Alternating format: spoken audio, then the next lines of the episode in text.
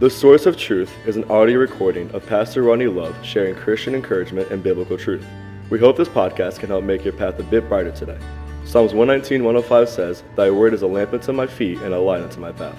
Welcome. Thank you for joining us again as we take a few minutes out of our day in God's Word. We're glad you're with us as we continue through the life of Christ in the book of Matthew, Matthew's Gospel. We are going to jump into Matthew chapter 23 this morning.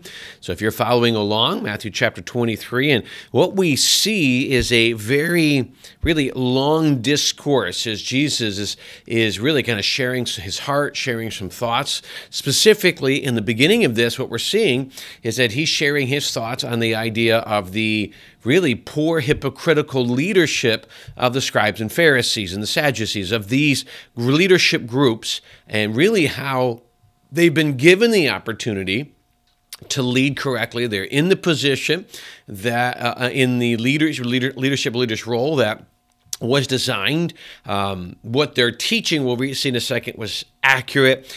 Their actions was what really contradicted what they were saying.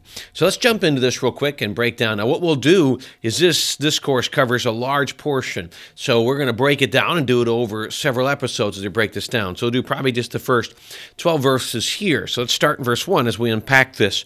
He says, And Jesus spoke to the multitudes and to his disciples. Now, understand, he's not speaking to the scribes and Pharisees, he's speaking about the scribes and Pharisees. He's talking to the people as he's coming to the end of his life, and he knows that his disciples are going to be sent out here in a short period of time to go plant churches. And so the biggest enemy of the disciples of the new church as scribes and Pharisees. And so he's planning the groundwork for those following to get an understanding, a difference in the truth? How do they recognize faults? And so he's, he's teaching them how why these people were wrong. So he says in verse 2, saying, The scribes and Pharisees sit in Moses' seat, therefore, whatever they tell you to do, observe. That observe and do, but do not do it according to their works, for they say and do not do. So the first thing we say is they're in a position, they sit in Moses' seat, they're in a position of, of, religious authority. They are in a position, they have the knowledge uh, to have these positions of authority. I mean, they, in, in, in, the case, one of the things they had to do is memorize the first five books of the Old Testament in Hebrew. Um, they were intelligent men, they knew the Torah, they knew the law, they knew what was supposed to be. So they're in that position and they're teaching accurately uh, at least the, the basic understandings of the law. He goes, so do what they're saying. He goes, but don't do what they're doing. Watch what they're doing. Uh, he goes, why? And he explains, they, they do things, but they themselves do not do it. And he explains more in verse 4. For they bind heavy burdens, hard to bear, and lay them on men's shoulders, but they themselves will not move them uh, with one of their fingers.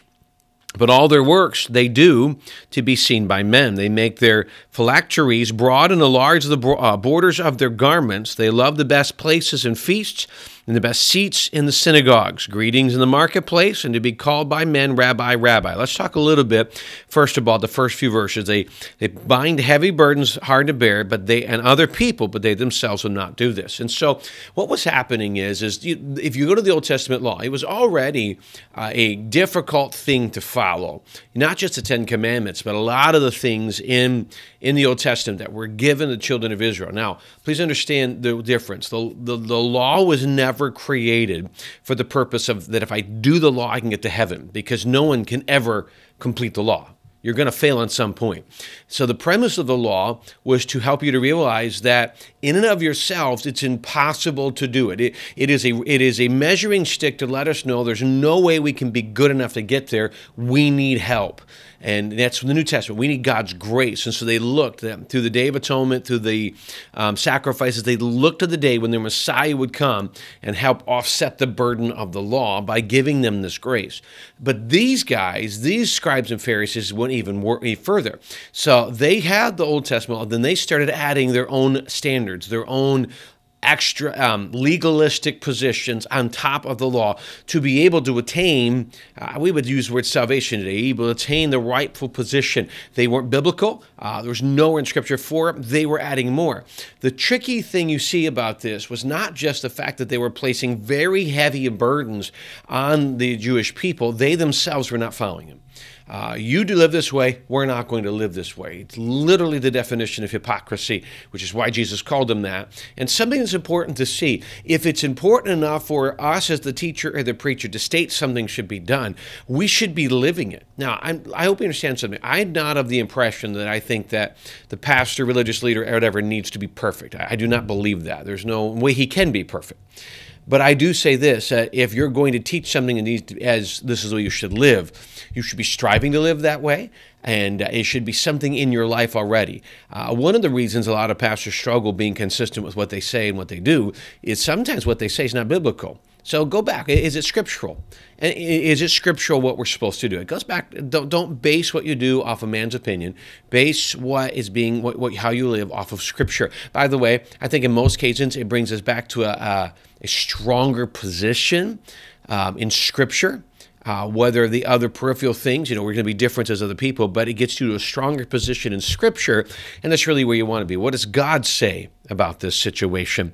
Um, he says in verse 5, explains all their works they do to be seen by men. Now he says something, they make their phylacteries broad and enlarge the border of their garments. You say, what in the world is that? So they would carry kind of around their arm a strap, a little box that would have like prayer requests in them or, or prayers or things of that nature, and then little um, tassels kind of off the end of it, and they'd carry it with them. Really, it made them look super religious, that they're always praying, always doing this. And it was just, it was just fake. Um, they say they love the best uh, places and feasts, seats in the synagogues, greetings in the marketplace. So they, they love to be seen. They love the power and the position that being in, in their position had, gave them. Uh, and goes and and to be called by men, Rabbi, Rabbi. Now here's what he says interesting. But but you do not be called Rabbi. For one is your teacher, the Christ, and you are all brethren. Do not call anyone on earth your father, for one is your Father who is in heaven. Do not be called teachers, for one is your teacher, the Christ. But he who is greatest among you shall be your servant. Whoever exalts himself will be humbled, and he who humbles himself will be exalted. Now, the premise is not that you sit back and don't ever give anybody a title, um, because we have a lot of people that carry the term title and father. I mean, he's speaking more of the uh, religious term, but here's the, here's the premise behind all of this. If the people are only seeking for titles, you have to be nervous about that. A title is something, I'd be careful saying a title is something earned. Um, if someone has to demand a position and demand authority and say, This is my title, this is you got, you got to follow it, you got to do it, call me this, if that's a really big deal to somebody, um, I think they're missing the point. He says that he who is going to be greatest among you, he who is going to be the best, let him be your servant. That was the way Jesus served. That's the way Jesus loved people. Um, and that is the way Jesus impacted people by serving. He became the greatest to follow because he was the greatest servant. Honestly, in the Christian realm, our greatest desire is how can we serve people best? That's really what we should be doing. How can we serve others the best? Um, we live in such a world today or it's the opposite. What can I get? What can I get? How can I get more from church? How can I get more from this? And frankly, we get frustrated if we're not getting more. But in this situation, he clearly states, "How can we serve others?" So um, I'm not going to keep going further. There's a little. You know, let me let me just read a little bit more. Um, because he goes in a little more de- detail. Well, verse 12 Whoever exalts himself will be humbled, and whoever humbles himself will be exalted. Now, please understand, this is not false humility. All right, this is not, oh, I'm horrible, oh, I'm this, you know, and criticize myself so people lift me up. This is not saying I'm horrible, I'm bad, and so people are bragging me. False humility. This is whoever is willing to just humble himself. Lord, what do you want me to do? I'll do it. I don't need to worry about it. I don't need to be seen by anybody else doing it. Um, these are the ones that are willing to show up to church early. They clean the building, they prep the building, they stick around, they're locking doors, and nobody knows they're doing it. They don't need to be seen. There's a lot of things that happens. Uh, this is in church. This is in family. This is in community. You don't have to go tell everybody I was doing this this week. You just serve the Lord where God has you. Let God exalt you. But if you have to find a way to exalt yourself, that it doesn't work and it's not God's design, ultimately that person's going to be brought down. So may we just, here's the thing serve God faithfully, serve God in love, serve God we have Him, serve other people. Let God be the one to move you to the position you want to be in.